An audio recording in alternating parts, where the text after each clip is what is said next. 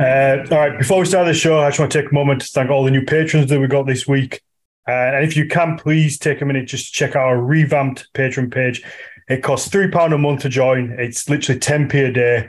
And what you're going to get is you're going to get a bonus episode every week where you'll get a chance to ask the guests your own questions. There's a lot of fun. You're also going to get access to our exclusive storytime episodes with Jonas Lorenson. If you haven't checked those out, definitely do. They're a lot of fun, and you also get a full back catalogue on Patreon that you can access as soon as you sign up. There's a lot of awesome people on our Discord server. We've got a little community over there, and you also get exclusive discounts off NMP merch and Horns of Odin merch. You can cancel at any time, and you'll also get access for the rest of the month. And I know I talk about Patreon a lot, but it's literally the way that we keep the lights on. It pays for all the work behind the scenes. We've got editing, we've got artwork, we've got someone who looks after the social media, Bob who books the guests, all these people to look after. And that's where the Patreon money goes. So if you can, please just take a minute to pop over to patreon.com/Nordic Mythology Podcast. And yeah, just have a look, see if there's anything that takes your fancy. Like I say, it's £3 a month. It's like buying me a cup of coffee. And on top of that, if you enjoy the show, please leave us a 5-star rating and a positive review wherever you get your podcasts. Again, that helps us get discovered in new charts, helps people find the podcast. It really does help boost the show. Right now, it sounds like a trivial thing, just leaving a 5-star rating. It takes 30 seconds for you to do, but it really does help us just keep growing and keep just turning up on new charts for people to discover. And then we've got a YouTube channel where if you go on there, you hit the subscribe button and the bell icon, and you're going to get notified every time we drop any new content. And obviously, you can just follow us on all the social media platforms, just at Nordic Mythology Podcast. And yeah, I think that's it. So we can jump into the show. So my usual opener is welcome to the Nordic Mythology Podcast. I'm Daniel Farrand, owner of the company Horns of Odin. And today I am joined by Nathan Zilka and Anne Rhodes of the Cascadian Midsummer Festival. Did I get that right? Hello. Yes. You got it right. I got it right. You did great. Oh, what an intro. What an intro. Because what happened is I always forget to put the little reads for Patreon and everything like that right until the end. And then I know everybody turns off. I'm not stupid. I know that as soon as everybody hears us rounding up, they just stop the episode. So I need to get better at putting it at the start or like in the middle somewhere and just kind of plug it, because I know people turn off. Okay, Anne, you were nominated to go first. Nathan kindly pass the baton over to you, then you can tell us a little bit about the festival and get us rolling. Yeah. So Cascadian Midsummer is a summer solstice festival happening in rural Washington, kind of halfway between Seattle and Portland. And it's on the Red Hawk Avalon property. It's been held there for, I think, almost a decade, Nathan, I think. 2014 was the first year. Yeah. Oh, okay. And it's existed in some form. It's had different names. Used to be Thirst for Light and Litha Cascadia. And this year we have Cascadian Midsummer as the name. And so it is run all by volunteers. We have a collective of 8 people called the Red Hawk Festival Collective. And this is our first year in charge of running the festival. Yeah. So it's like a metal folk festival, kind of a blend of the two. And we have like speakers and workshops, and we do rituals every evening during the fire lighting ceremony. Mm-hmm. It's a great community of folks. It's been growing slowly, but now we're looking at really expanding this year. We've got a lot more interest, and we're pretty excited about it. I saw the people. Everyone who listens to this will know that Teia Snodvig is going to be doing a speech there, am I right? Or doing a talk? Yep. Yeah, he is. Yeah, he's speaking, and I believe he'll be there vending. Oh, well. So, how exciting. Yeah, wonderful.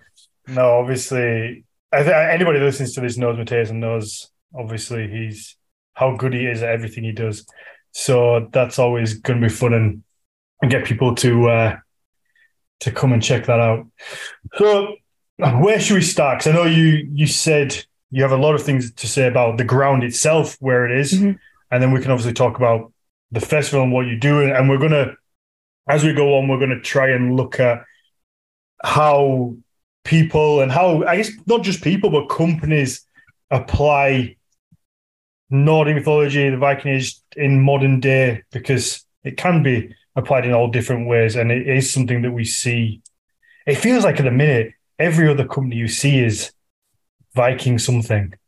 Like, I've seen like Viking plumbers, Viking, like there's food that's just Viking. Like, it seems there's a lot of things out there. I don't know if you get that over in the USA as well. It's quite a popular branding right now. Absolutely. Mm-hmm. Yeah, for sure. Okay, so where should we start? What do you want to? Maybe should we start with the grounds? Because I know the Nathan, you seem quite excited to tell me about that. Yeah, I mean, I think that the Red Hawk Avalon, the name of the piece of land that this is on, it's out on in the backside of the Coastal Range in Washington, and it's just a really special piece of land. The festival, all the stages are in the woods, so you're listening to metal under these ancient cedars dripping with moss. Late at night, there's a river running by. It's an event and a space unlike anything else I've ever experienced, and it's just a really magical place. And I think this festival again has had different incarnations. This is our third incarnation, and it really is about coming to that land and celebrating at midsummer. And there's a whole community of people who've been doing that since 2014. And it's just a magical place. Mm-hmm. Nice. It sounds it, I guess. Especially with festivals when it's around kind of anything heathen, pre-Christian, the location does mean a lot. It has, obviously, Midgardsport is the kind of one that everyone looks at. And that they're obviously situated on a burial ground, obviously like a Viking Age burial ground. It's very atmospheric. You kind of feel that, whether it's placebo or not, whether you knowing where you are kind of adds to it, or there is a genuine connection that comes through. But it's certainly there. You feel it, and I guess surrounded by these ancient cedars, you're going to get that similar sort of feeling. Absolutely. There is. The history of this land is, has a lot of tragedy involved, unfortunately. The first peoples who lived there were the Willapa people, and it's also known as the Willapa Hills, I believe. And they're all gone. That tribe no longer exists. Mm-hmm. They were decimated by disease. And the land actually had a town on it for a while, with a large Japanese community involved. And that also passed away. That town got wiped out, and now it's just the farm and it carries a lot of energy. There's a lot of energy there that you pick up on, and it really adds to the festival in my experience. Mm-hmm. Yeah, that's a topic we can tangent off to in itself, is this idea of places having energy. Because I've often wondered, and we touched on it a couple of weeks ago with Claire Moulet when we were looking at more like ghost stories. But then I can't remember if it was in the Q&A after or if it was in the main show where we'd talk about this idea of places having a feeling, there's something to them. And again, like I just said with Miguel's blog a couple of minutes ago, like whether it's knowing where you're going gives you that feeling, or the place itself has energy. It's an interesting topic, and obviously if you're doing rituals there as well, it's all going to accumulate. I think that, I don't think that you need to ascribe it to a spiritual significance. Personally, I do. I have that experience, but I think that there's just an experience of being in nature and in different places in nature having a different experience. And sometimes that there's just something, you know, whether it's the pheromones from the moss and the trees and everything else, or whether it's the connection to the ancestors, you know, I think that's up to each individual to come up with what they want to express that as, but it is, there is something there, however you want to experience it. Yeah, perfect. So I guess my first main question is, with it being native ground, and I assume, or traditionally native ground, and I assume a lot of the people that go in there are heathen, whether it's Norse, kind of North pagan or whatever flavor, then I assume most people are heathen. How do you kind of, because I assume that you very much want to pay respect to the native land, and do you take time to do that in the rituals? Because I imagine that most of the rituals might be more Nordic or other themed. So how does that work? Anne, I don't know if you want to take that one. So we're working with the local tribe that still, you know, is existing in the area. And we're asking them to do like a land blessing and then be part of our opening ceremony for the festival. Mm-hmm. That's incredibly important to us. And then from there, we can have different kinds of rituals throughout the other nights. I think we've got... Alana is doing one on the Velospa, and so she'll be reciting that. Nathan can tell you more about her performance. And then we've got our closing performance will be a group called Council of the Gallows, and they're doing a piece on Fenris. And so, and they vary every year, and they're not always heathen or like Nordic pagan or what, you know, whatever you want to say for that. They can vary. The entire community is made up of people that are spiritual in all aspects, and a lot of like atheists and things like that. And they still come, and it's just a big celebration. And it's really like honoring the land and midsummer and the bonfire, which is always enormous. And so that's really, these festivals, you know, always have to have a giant bonfire. There has to be. Yeah. I think we're even making it bigger this year. So. But yeah, so it can vary year to year, and everyone is, you know, we're a community of makers and people that just come every year to celebrate. So yeah, and just hang out and have a good time, I guess. So it seems that this year seems to be maybe more Nordic mythology themed with the Velospa and like a Fenris, but you said that maybe. It's not always like that. It can be other things, and it's just this year seems to be more down that route. Yeah. Nathan has done a ritual for us as well, one year, and that was more heathen. But I believe we've had like a performance on like Hecate and, you know, other sort of pagan gods and goddesses, and yeah, we've had musical performances as rituals as well. So it, yeah, really varies. Good. Yeah, it always feels like these heathen festivals are always more inclusive than any other, because you get people from all walks of life, and they can be, like you say, atheists, agnostics. They can be Wiccan, Norse pagan. They can, you know, be anything, you know, Muslim, Jewish. Everyone can come there and have a good time together. But I just feel like that wouldn't happen at like a Christian festival. It would be very focused heavily on, okay, come and have a good time. Sure, yes, you're welcome. But by the way, have you heard about our Lord Jesus Christ, Savior? Is that right? Our Lord, Savior, Jesus Christ, whatever the words are. But it feels like it's very preachy in that sense. Whereas festivals like this, it's just, fuck it, come everyone have a good time. Whatever you like, whatever you're into, it doesn't matter.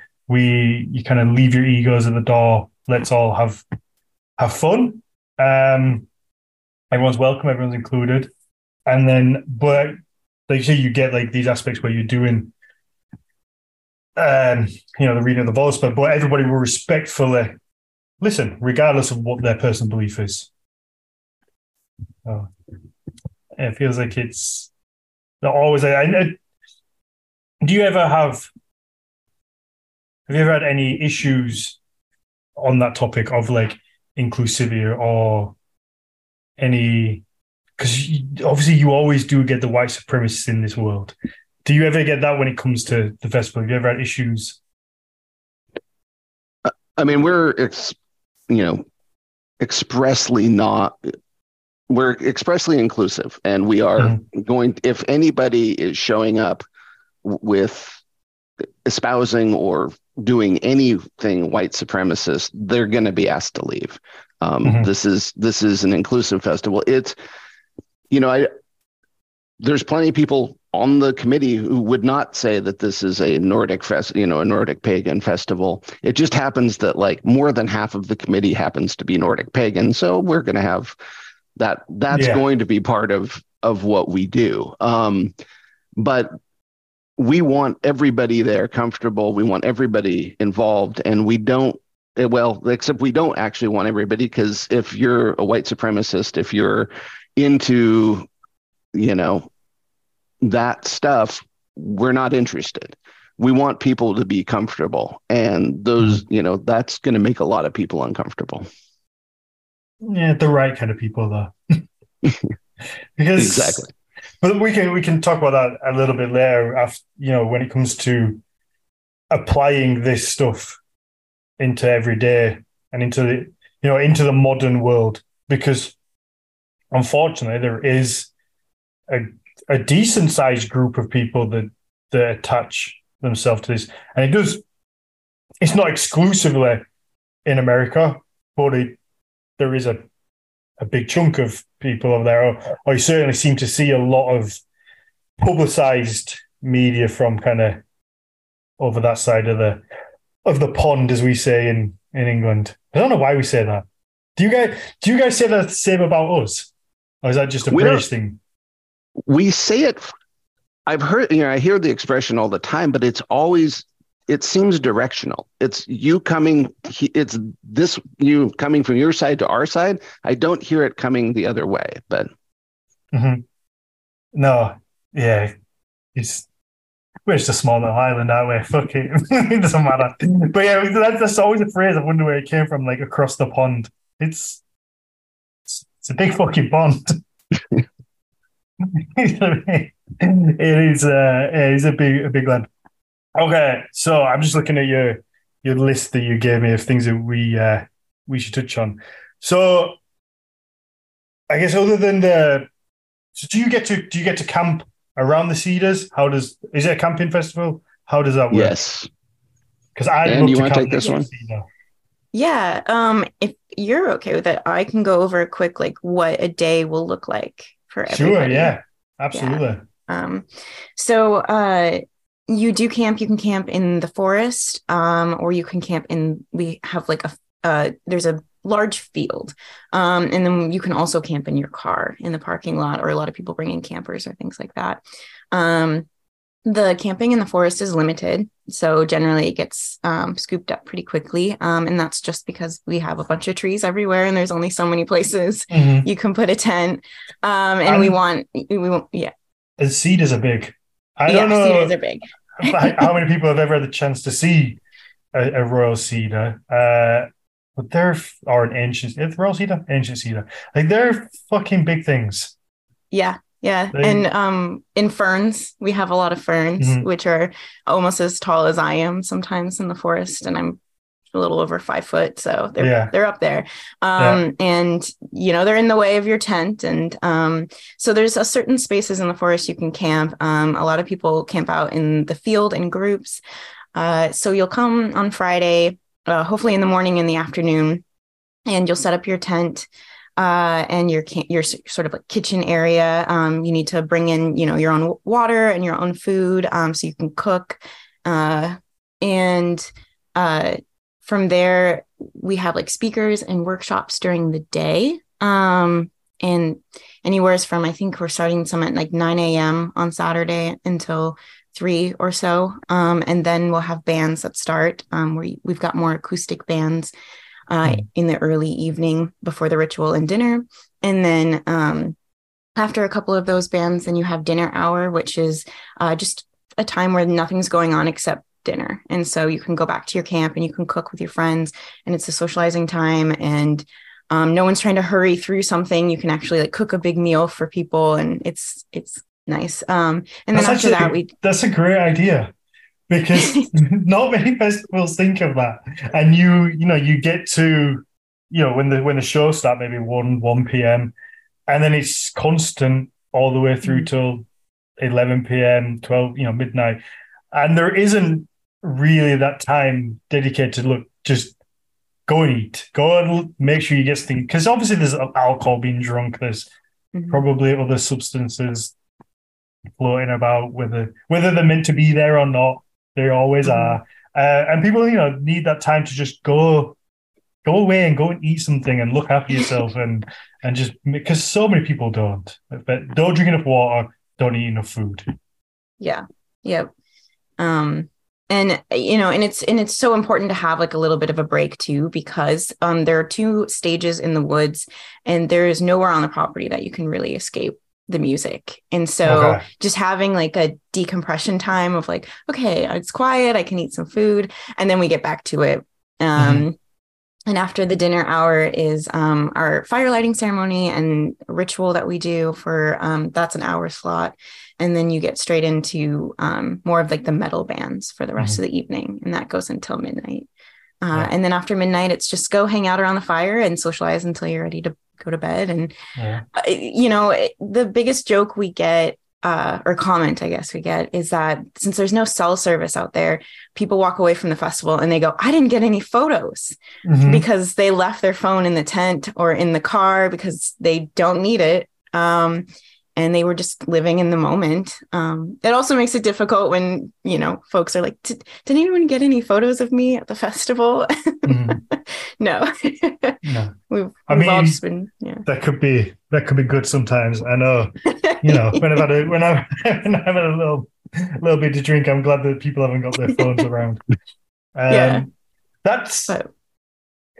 that intentional that there's no phone signal, or is that just how it is? Just how it is. And because of that, for vendors, there will be quite a number of vendors at the event. You have to bring cash because they can't use any sort of like card readers, reading devices, because they have no service. So there's a warning. We have to make sure we tell everybody, please bring cash. There will be so many things you want to buy. And how many people don't bring cash? It must, every year it still must happen. There's a town not too far away, so if they want to run in and use a ATM, they have that option. And I just want to add in, like, we're actually, for a variety of reasons, most of them legal, we are not serving alcohol this year or food. So we are encouraged. Everybody is encouraged to bring their own. This is you don't have to pay for overpriced booze. You bring your own, have as good of a time as you like. And I just sat up in my seat a second there. I was like, okay, what's this madness? Yeah. It definitely helps people out from buying. Because obviously festivals are always super expensive, but it's there's usually a reason behind it. You guys can attest festivals aren't cheap to put on. No. So, okay, the no signal thing fascinates me. That's, I think, even if it's unintentional, I think it's brilliant, because I'm probably one of the worst for it. I've got my head in my phone all the time. I'm that asshole, and I don't mean for it to be me, but I'm always that asshole who's at like the counter and I'm looking at my phone, and the person behind the counter is like, would you like chips with that, or would you like? Because obviously I'm British, we have chips with everything. But would you like, I don't know, would you like a bag or whatever? And I'm like, pardon, excuse me, say that again. And I'm not doing it on purpose. It's just that obviously with running a business, sometimes the only time I get to do things other than because I'm spending my day carving, I'm like, oh, I need to like look on Instagram. I need to do this. And it's so fast paced that I'm just that asshole. And then I catch myself and I did it today in Morrison's. The lady asked me and I was like looking at my phone and I had to ask you to repeat yourself. And I was like, I'm so sorry. Like, it's so rude for me to just be here on my phone.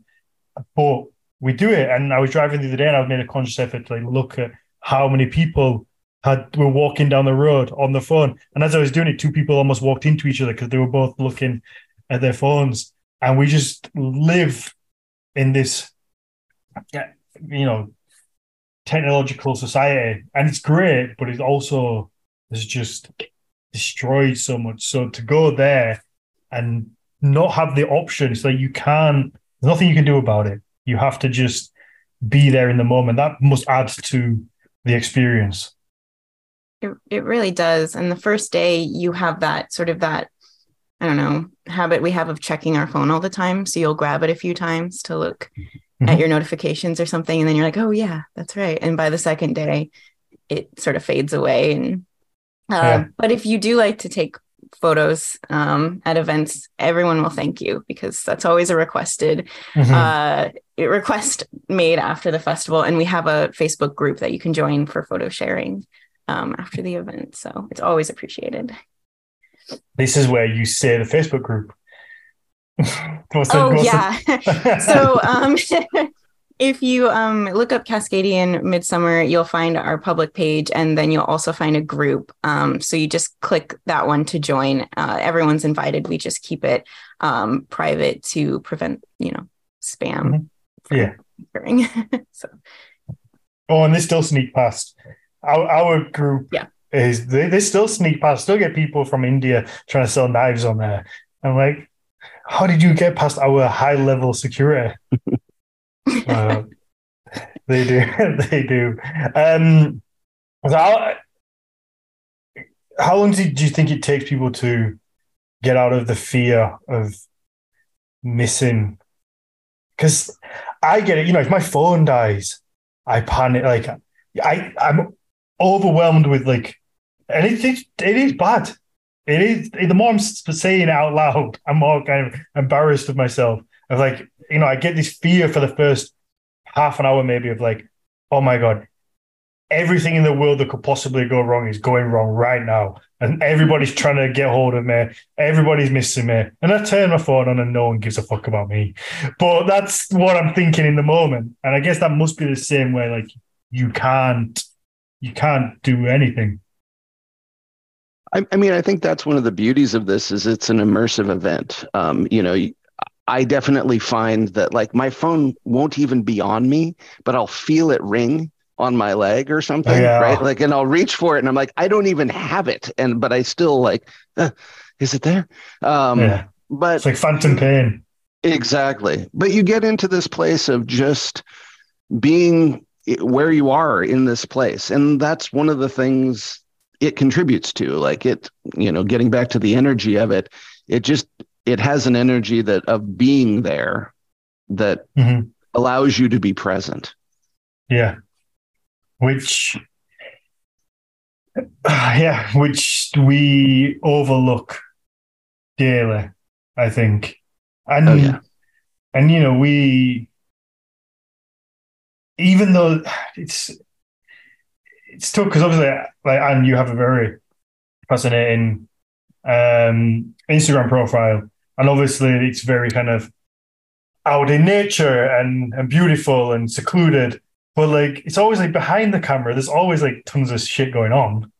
So it's, whilst it looks very secluded, it's still not, and but you still have to you have to play the game for Instagram, for social media, you have to play this game. So even like all these shots of like, oh, look at me, I'm in nature.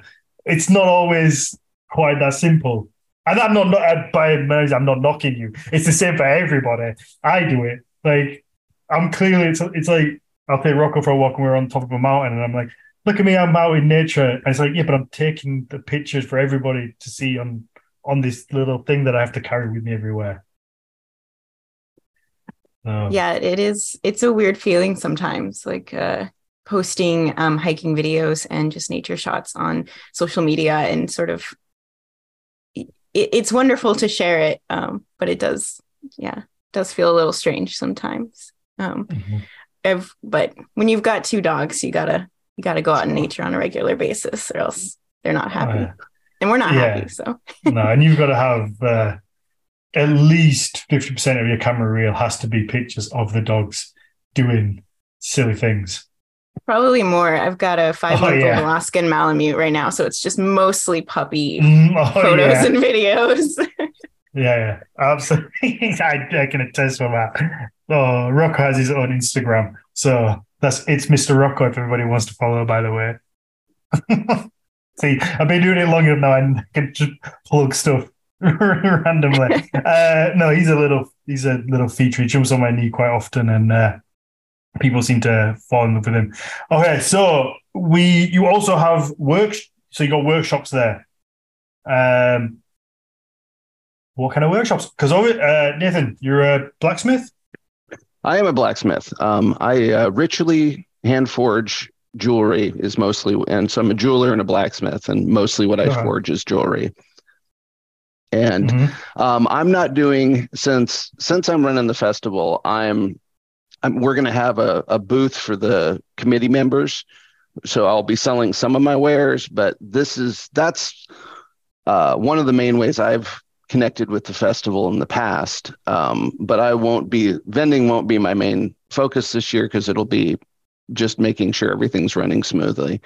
But we got a native plant workshop, plant walk workshop, and we're going to have, there's a TV show called Alone, and we have a guy from one of the seasons who came in second place, Biko, who's going to be doing some fire making workshops, and he's going to have a booth and for people to come by and talk to him and stuff like that. Oh wow, sounds like a lot of things that people can learn, because I feel like we've lost that ability to know what's what. You could put me in the woods and I wouldn't have a clue what berries I could or couldn't eat. And I'm going to sound like an asshole and name drop now, but like when I was out walking with Ina Selvik in Norway, we went for a walk, me, Ina, and Alyssa, and he was just like picking these little berries up and eating them, and I'm like, man, I would dare do that, because it's not turning out good for me. But if I did that, it's not ending well. I'm going to be on the toilet for the next week. We, one of the communities that the community that I came through into this festival was the ancestral skills community. So there is a lot of folks who are associated with the festival who practice ancestral skills, from flint napping and hide tanning and all of the survival skills, bushcraft skills. That's definitely one of the Venn diagram circles of community. Those folks are in there. Mm-hmm. Yeah. Okay, I have to ask you about, because is it ritually handcrafted? Yes. So I have to ask you about the ritual pie is what intrigues me. I have to, bring that up. So, I think that there is, when it comes to Nordic paganism, my reading and my understanding, there's what we know, and then there's this vast amount we don't know, right? Mm-hmm. That there just isn't stuff. So what I do, I would fall under like unverified personal gnosis. It's my interpretation of things based on what's written, but also a lot of what's not. So as an example, Thursday, I've got an altar to Thor in my shop. So when I forge my Mjolnirs, I make offerings to Thor, and then before I forge, and then as I'm forging, there's a lot of different magical traditions where singing is involved. So my take on Galdr is that when the steel is past non-magnetic heat-wise. So you've heated it up to the point where the crystals in the steel have gone into solution. That's when I feel it might be receptive, because steel's a pretty non-receptive substance. So as I'm forging at that point, I rune chant and sing into the work a request for, and I also make offerings to Eitri and Brokkr, as well as Thor.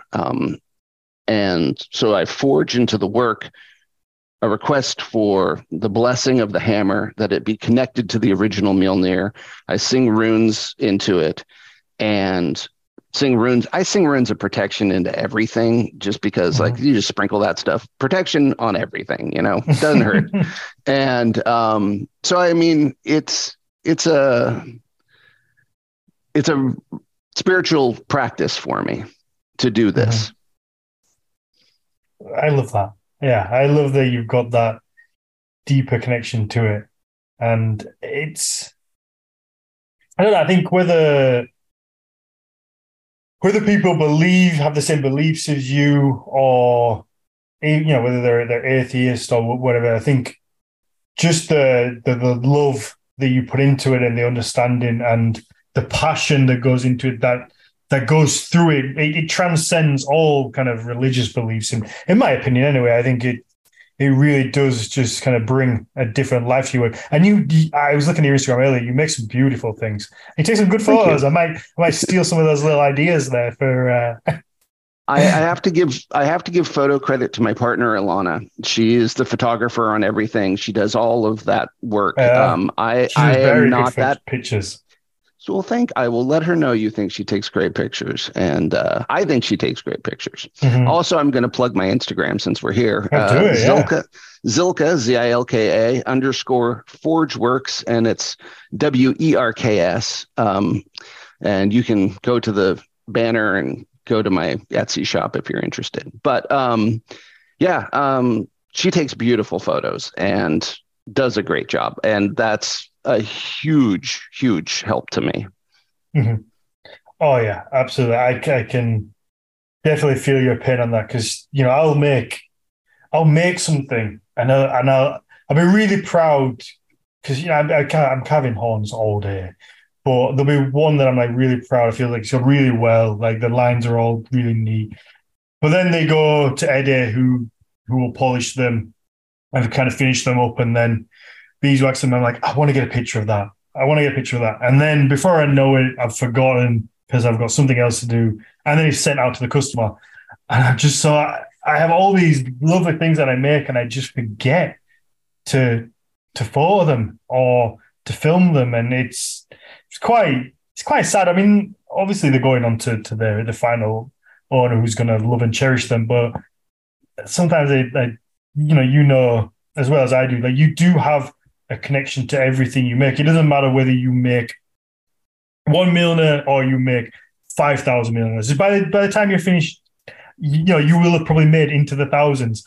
But everyone has a meaning to you, because you've put, your sweat and hard work into it, and you've crafted it from nothing. And it does have a personal meaning to you. They genuinely do. Absolutely. Absolutely. And I think that, as a fellow craftsman, this, you're making something for a person to have an experience with for as long as they have that item, and hopefully the rest of their life, right? Like, a lot of people are going to wear this jewelry, have that. I mean, they're going to drink from that horn. This is their experience. And you're putting yourself into this.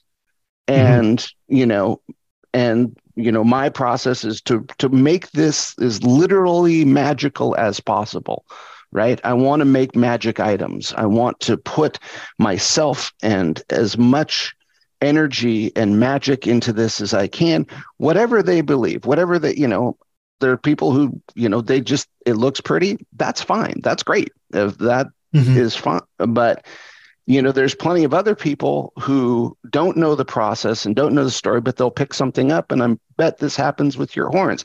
They'll pick it up and they will feel something, right? Mm-hmm. They'll pick up the thing and they're like, whoa, okay, like there's something here. And yeah.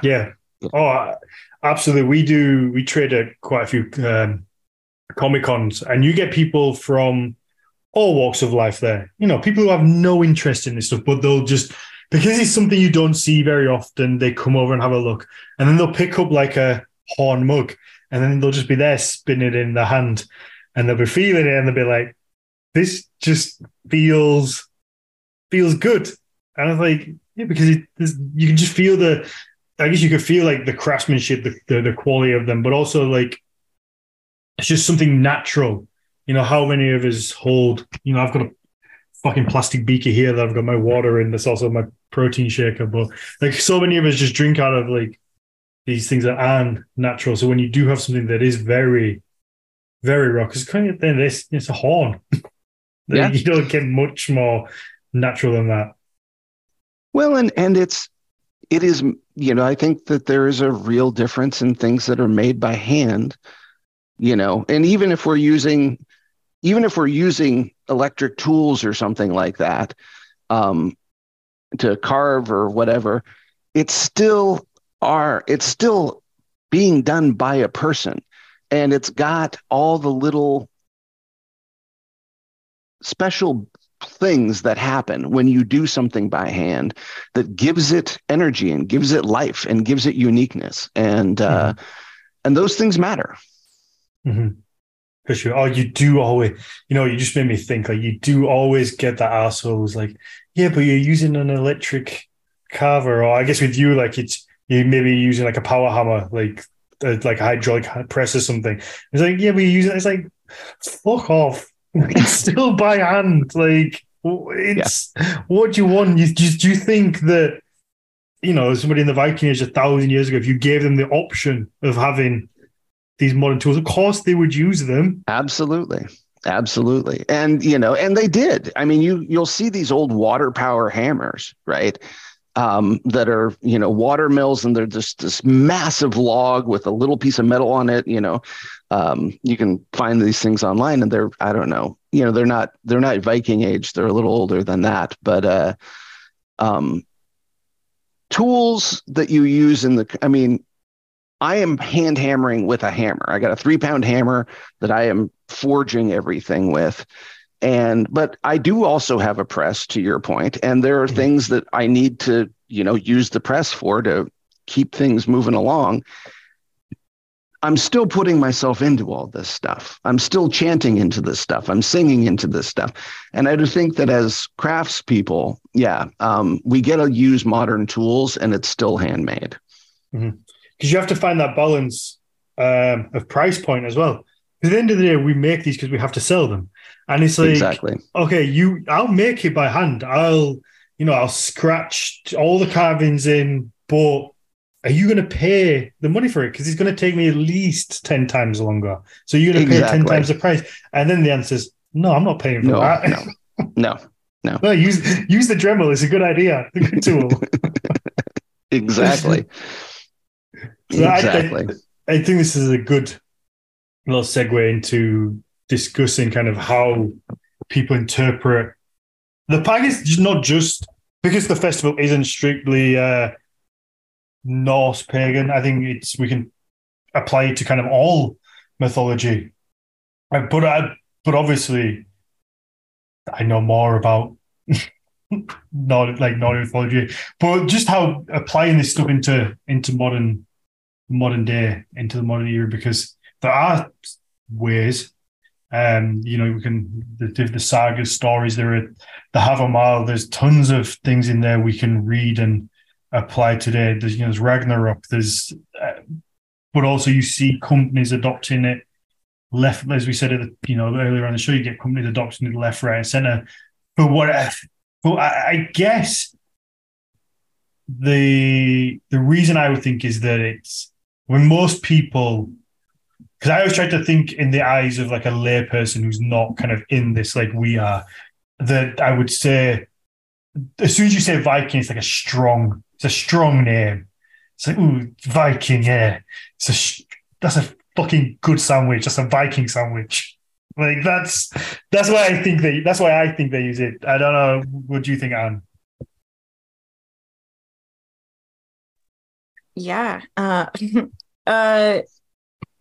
guess we use it like day to day. I it's become so normal for me that I just don't even notice it half the time. I recently was going through a job hunt, and that involved a lot of rituals to get the job that I wanted, or at least to aid in that search. And there's different, gods that you call upon, or goddesses, depending on what I was seeking for or what I was looking for. And it just becomes so, just part of my day. I wake up and light the candles on my altar. We have like our gods of the house, which is for us, it's Skadi and Tyr.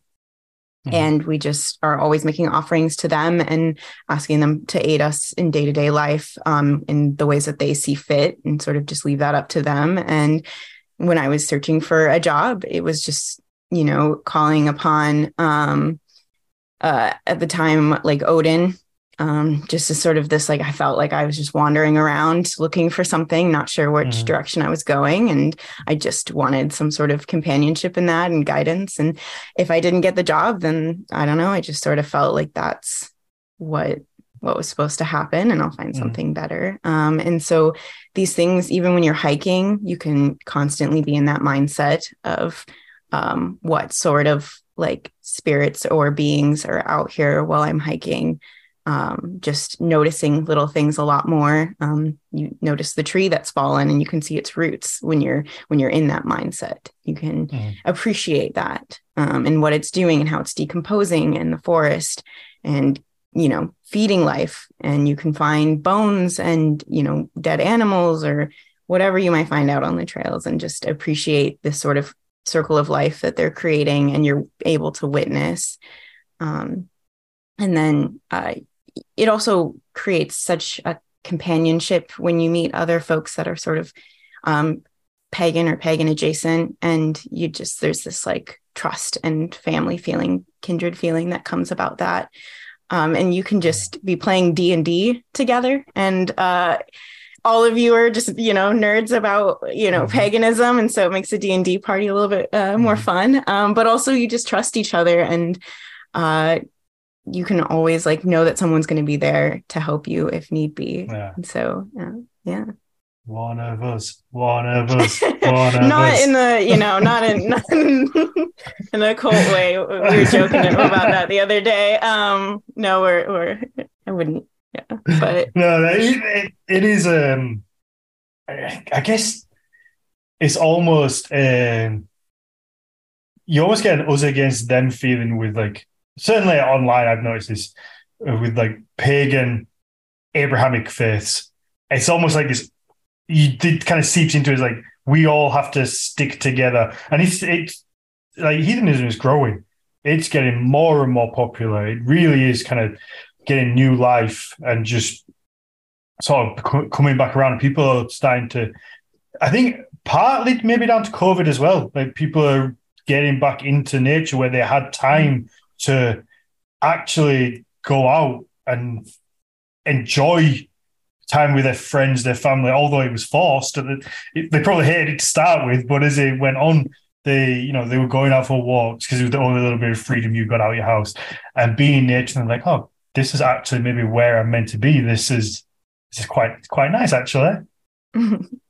Yeah. Yeah. And I think even, no matter what your spirituality or religion is or non-religion, I think most people appreciate nature. I think there's maybe a few folks out there that would prefer a concrete jungle, but I think a lot of people can at least appreciate nature and what it has to offer, and find a lot of comfort in it, no matter what it means to you. Yeah, my best friend's like that. Like we'll all go for a walk, and they'll be like, "No, I don't do walking." What do you mean you don't do walking? It's like, we're just not outdoorsy people. I'm like, oh, come on, man, it's good. It's good. It's nice out there. It's really nice, just come. And then when they do come, they really enjoy it. Have a blast.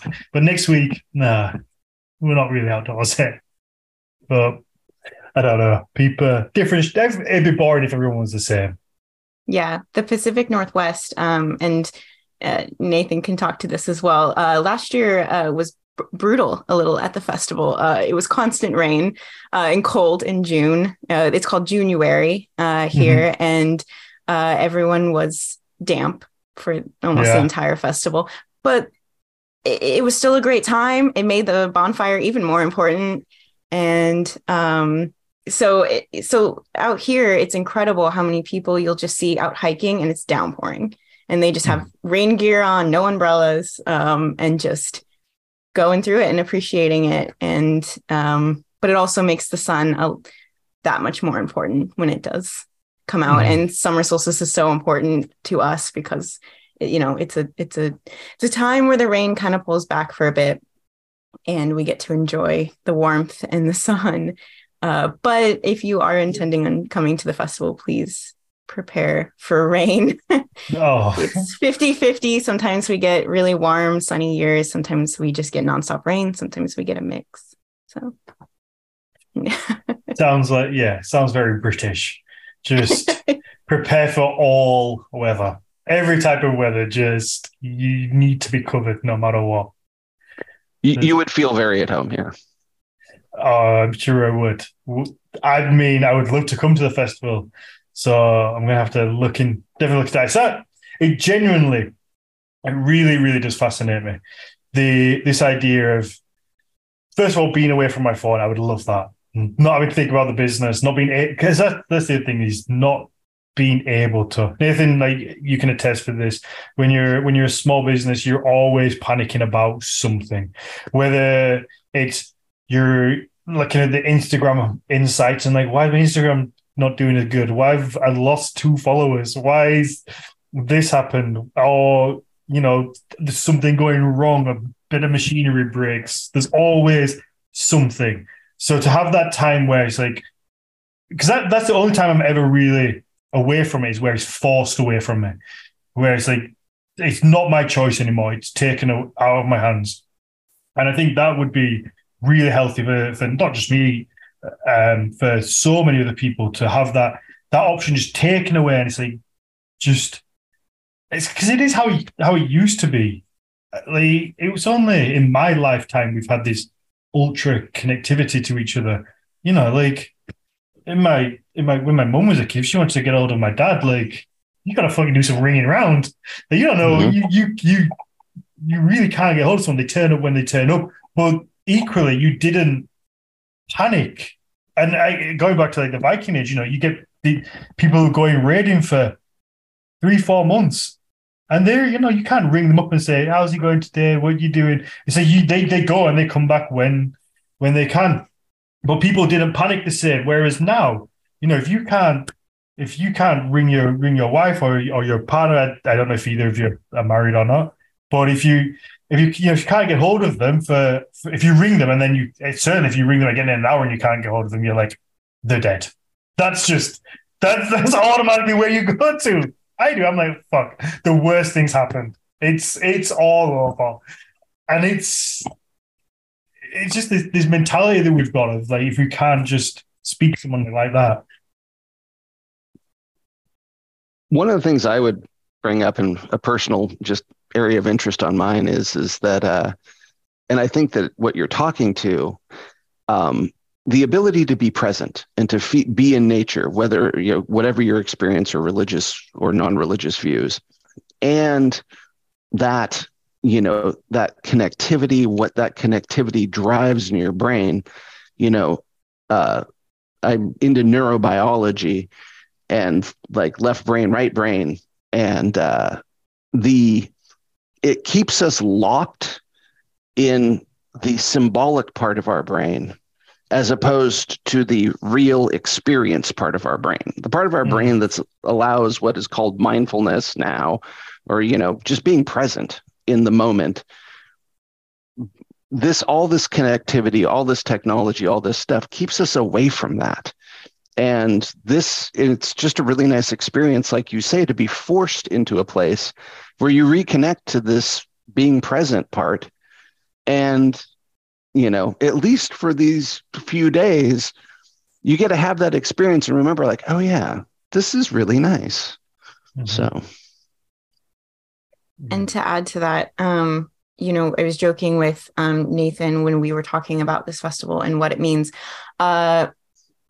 You know, it's sort of like the all thing in a lot of ways, except instead of like, you know, making rules or laws and stuff like that, what we're doing is all coming together from all parts of the bioregion and sometimes even outside of the bioregion once a year, sometimes twice, and just having a good time. And most of these people you haven't seen in a year, and it's mm-hmm. like you just saw them yesterday, and yeah. Everyone's excited to see each other. You can trust everyone there. It's just like this big family of people, and it's truly something magical. And the pandemic was brutal for the festival, you know, everyone in the community, because this festival didn't happen for 2 years, and then it did, and it's just, you know, seeing everybody's faces after 2 years, it's like, oh my gosh, how are you? I've missed you so much. But at the same time, it's like I feel like I just saw you, and you feel close to people. It's truly wonderful. Mm-hmm.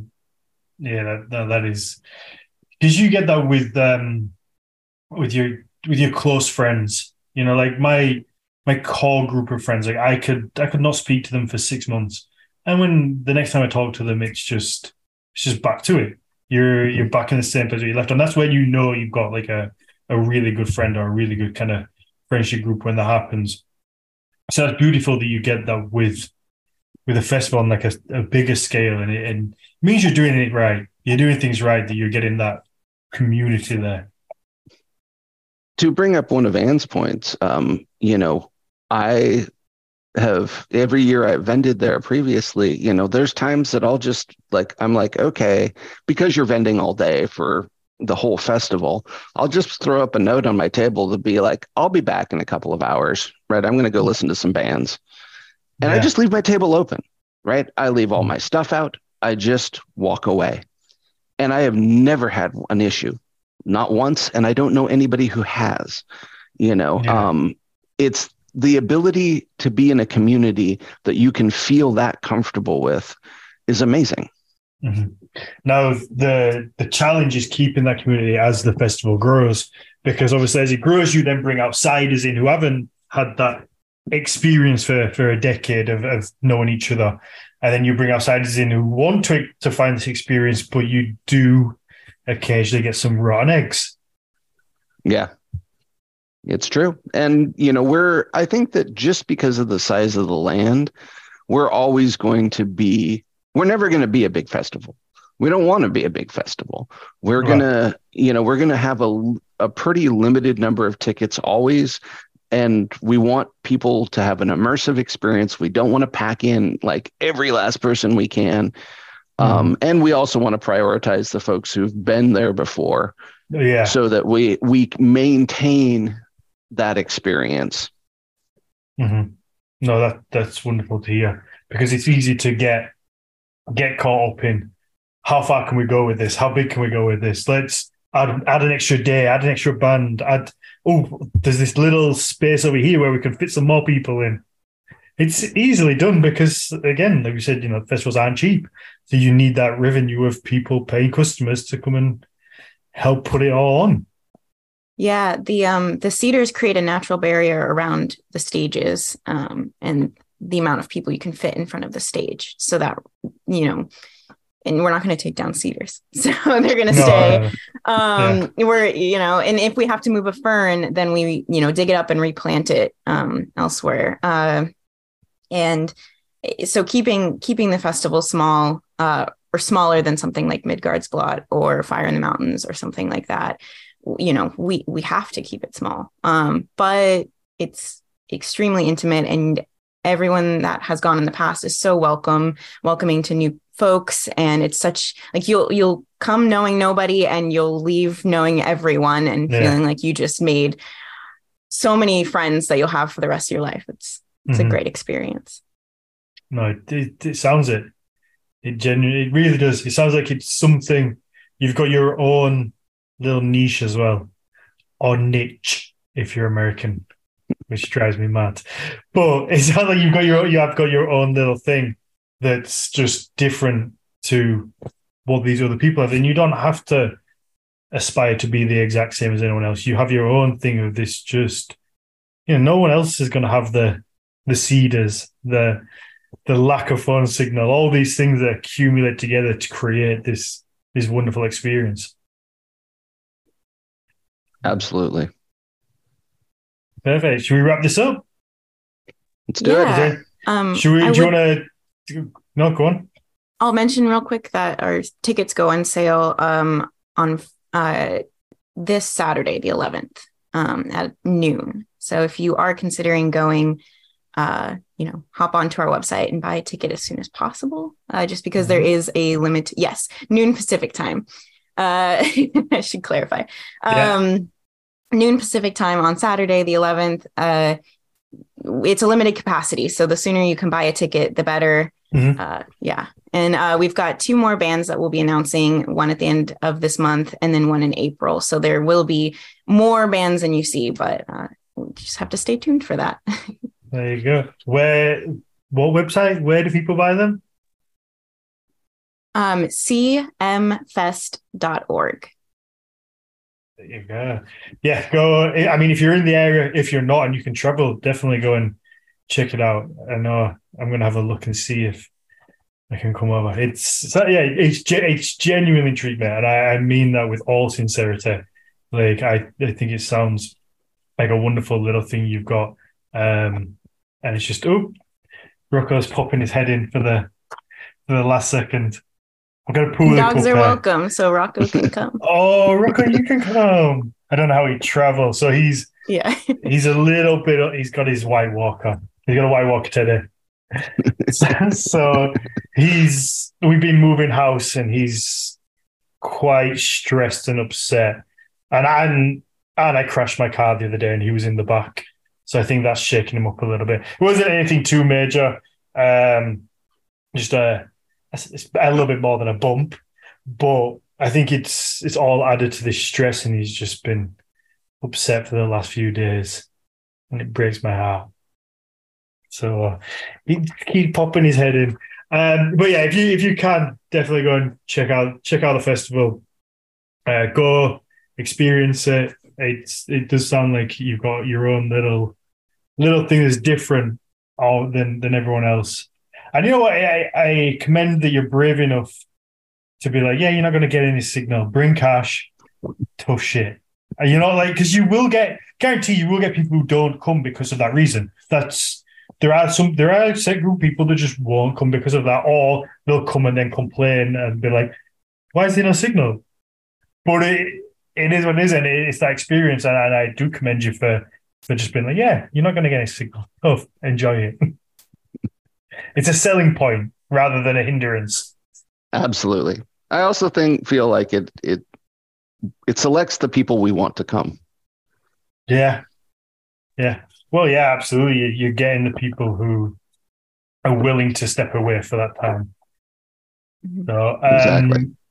And do you want to plug your own Instagram, seeing as Nathan got to plug his? I'm the Red Witch on Instagram. So can give me a follow if you want, and reach out to me, and can chat about, I don't know, D&D and Nordic mythology, whatever you want to talk about, hiking in the Washington, puppies and raising a puppy, you know. So. I recently got into D&D. So Sophie, who does a little bit of artwork for the podcast, and has been a long time listener. She's become a friend at this point. She put on a little D&D session for a group of us, and we have a little campaign that we do. And I'd never played before, and I was like, "What's this?" And it's all online. We meet up on Zoom and we play, and it's a lot of fun. She does such a good job being the dungeon master, and I have so much fun doing it. I made a little character. It's a little bugbear, like half man, half beast type creature that resembles me. Look, because I have no imagination, just looks like me. But it's really fun. And again, that's another one of those times where you get to set aside real life. I like try to put my phone down, and I'm like, let's just be fucking nerds. Let's just be nerds together and have fun and just enjoy it. Yeah. You should live stream sometime. Oh yeah, your game. Yeah.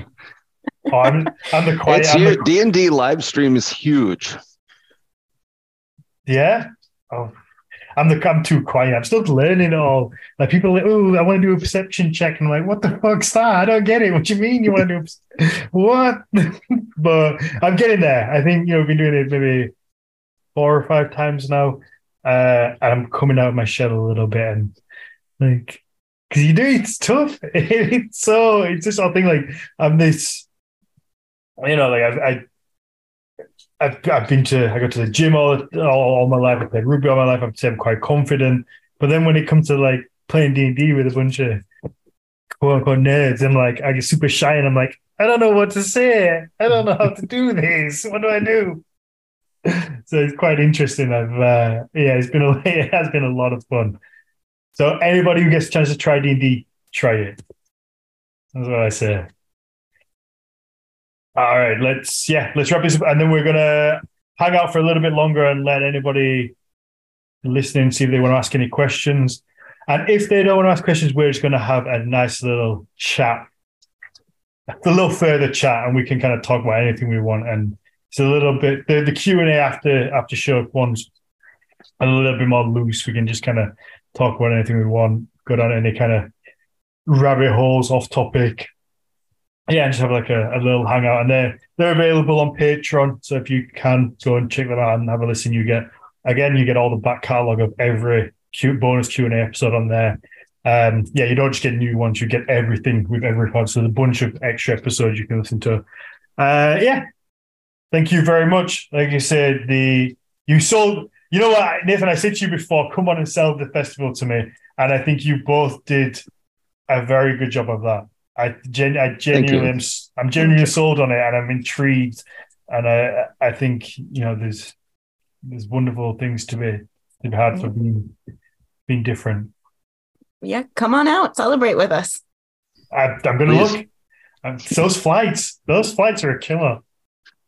They are. That's the thing. It's just such a long way, but maybe the patrons want to pay for me to go.